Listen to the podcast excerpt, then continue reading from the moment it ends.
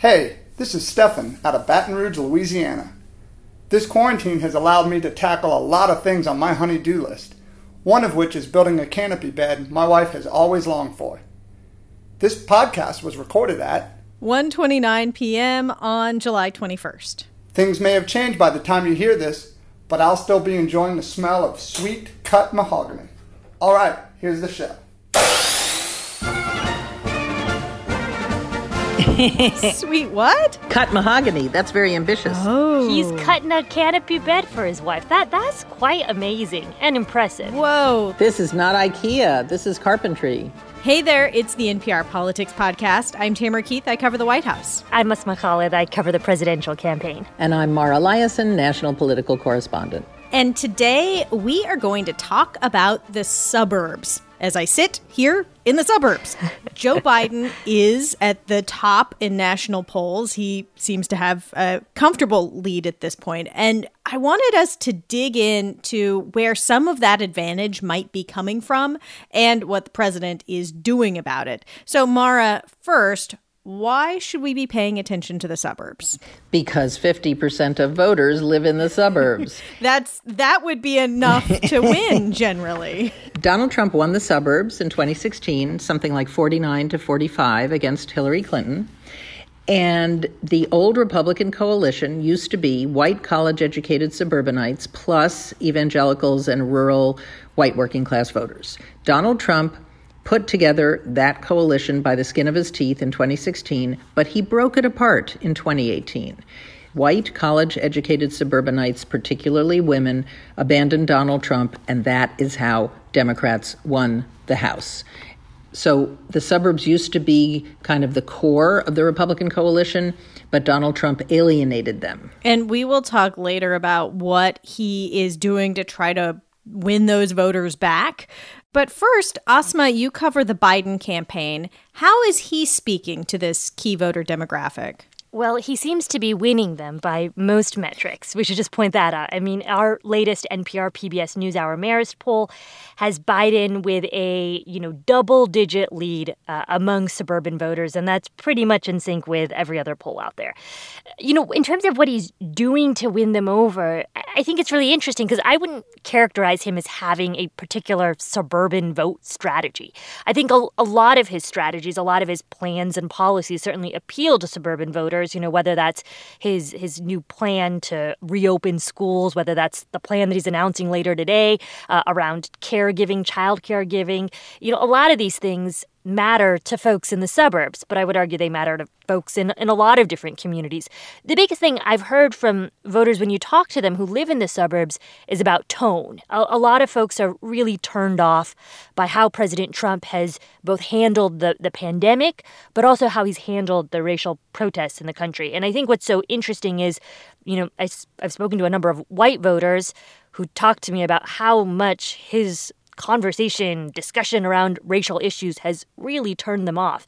I don't know that Joe Biden really is doing much to win them over. It seems that many of them are being turned off by President Trump. But you know, Asma, what you just said, that is a suburban strategy. Anytime you talk about education, free community college, public health, anytime you talk about being a competent administrator of government, that's aimed toward the suburbs. And so many of the Trump voters who found his behavior annoying but not disqualifying in 2016, now they're about whether they can send their kids to school safely, whether their mother in a nursing home is going to get COVID. All of a sudden, Donald Trump's behavior seems more disqualifying. And to this point, there's a woman I met in Michigan recently. Her name is Holly Gosa.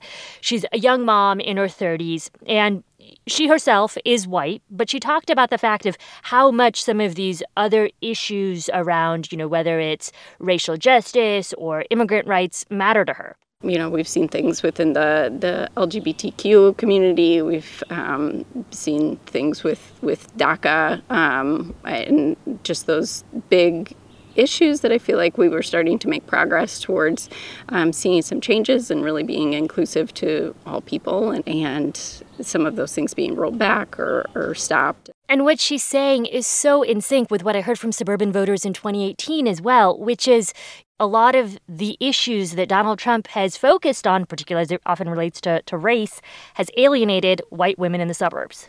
Well, and The demographics of the suburbs are are a big part of this story. Um, the the suburbs are um, are not what they used to be. No, the suburbs are no longer just white. Uh, they're more diverse.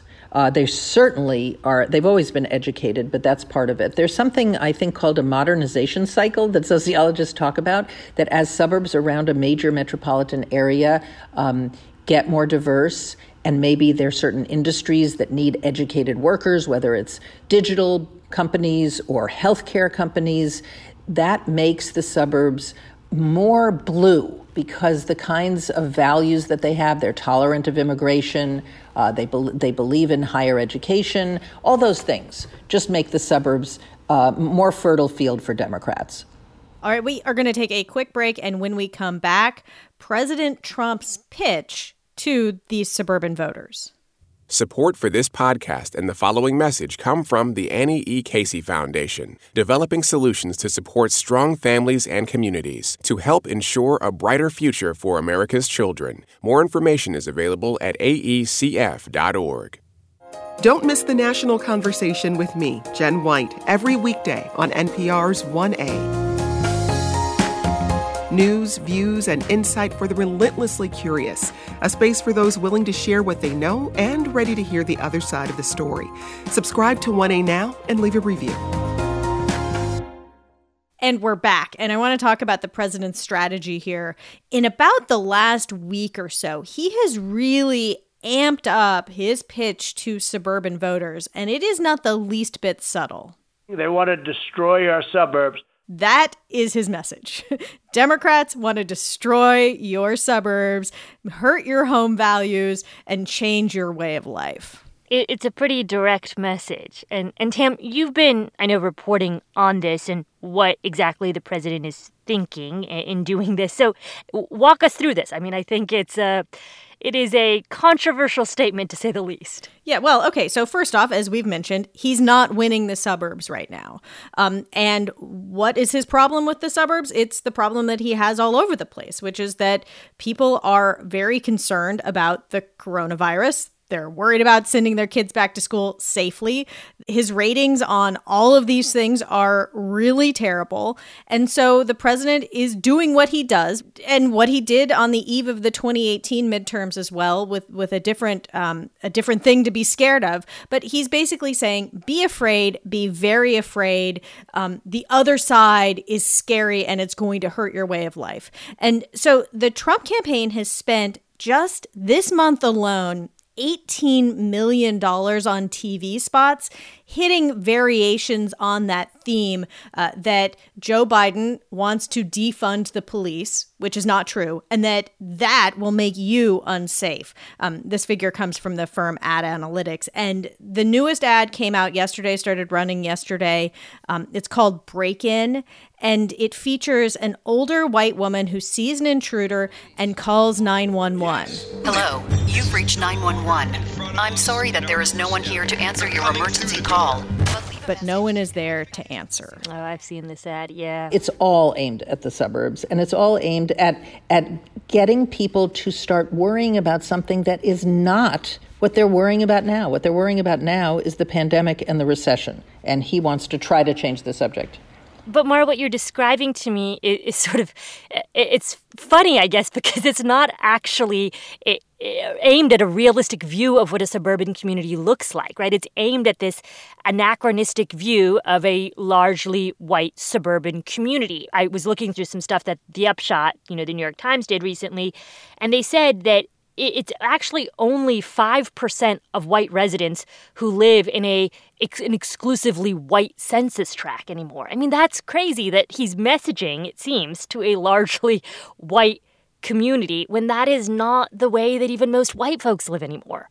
Okay, so here's my question though. In 2016, he won the suburbs. It was by like 2 points, but President Trump won the suburbs. What worked then that is not working now? What's changed? Hillary Clinton. That is what changed. Here's what Paul Ryan, who uh, was the vice presidential candidate with Mitt Romney, recently was at a retreat uh, put on by Mitt Romney's son. This was reported in the New York Times, um, where he talked about uh, Trump losing the suburbs. And back then, he also pointed out a very interesting difference between then and now, which is back then, voters who didn't like Hillary Clinton or Donald Trump broke two thirds for Donald Trump. This time, voters who don't like Joe Biden or Donald Trump are breaking for Biden by almost the exact same uh, percentage. Mm-hmm. So the big difference is Hillary Clinton. And I don't think that Donald Trump had a specific suburban message last time. What he did do, though, is goose the turnout among white rural voters, white non college voters in places that were outside of the suburbs to such high numbers. Um, that's what put him over the finish line. Yes, he won the suburbs by a couple points. He did not get a majority. I mean, I think that that's true, Mara. I was going to say, don't you think though? Also, there was there that there has been some shift among folks who were willing to give Donald Trump a chance, right? Oh, absolutely. Absolutely. they voted third party. Absolutely. Who just said now, and whether this is the pandemic, I hear a lot about the pandemic, but there seems to be something tangible that they say they can just better understand his presidency than where they were a couple of years ago, right? And these are largely college educated voters. Yeah, he was the change candidate. If you were unhappy with the system and it wasn't working for you, let's take a flyer on a new guy. He's a businessman, he's different.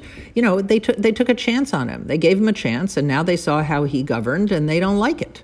Um, there's no doubt about that. Donald Trump is the incumbent now. Joe Biden, hard to believe this, is the change candidate.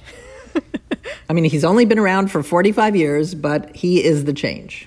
Yeah, so I talked to a political scientist uh, named Ernest McGowan at um, the University of Richmond, uh, and he's he's an expert in the suburbs. His research is around African Americans who live in the suburbs.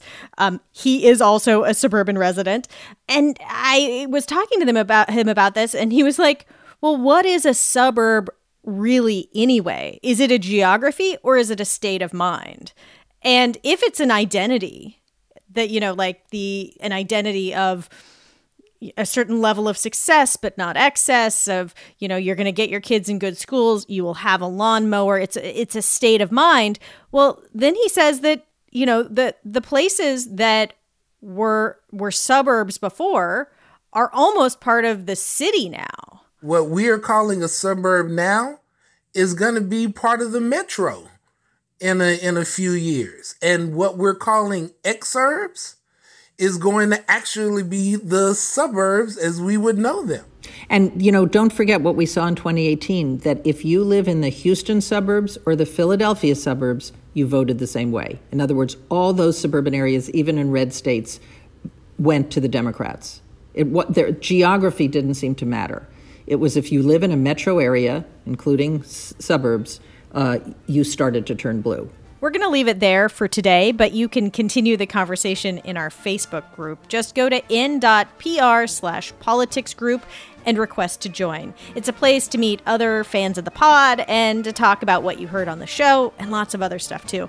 The link is also in the description of this episode. I'm Tamara Keith. I cover the White House. I'm Asma Khalid. I cover the presidential campaign. And I'm Mara Liasson, national political correspondent and thank you for listening to the NPR Politics Podcast.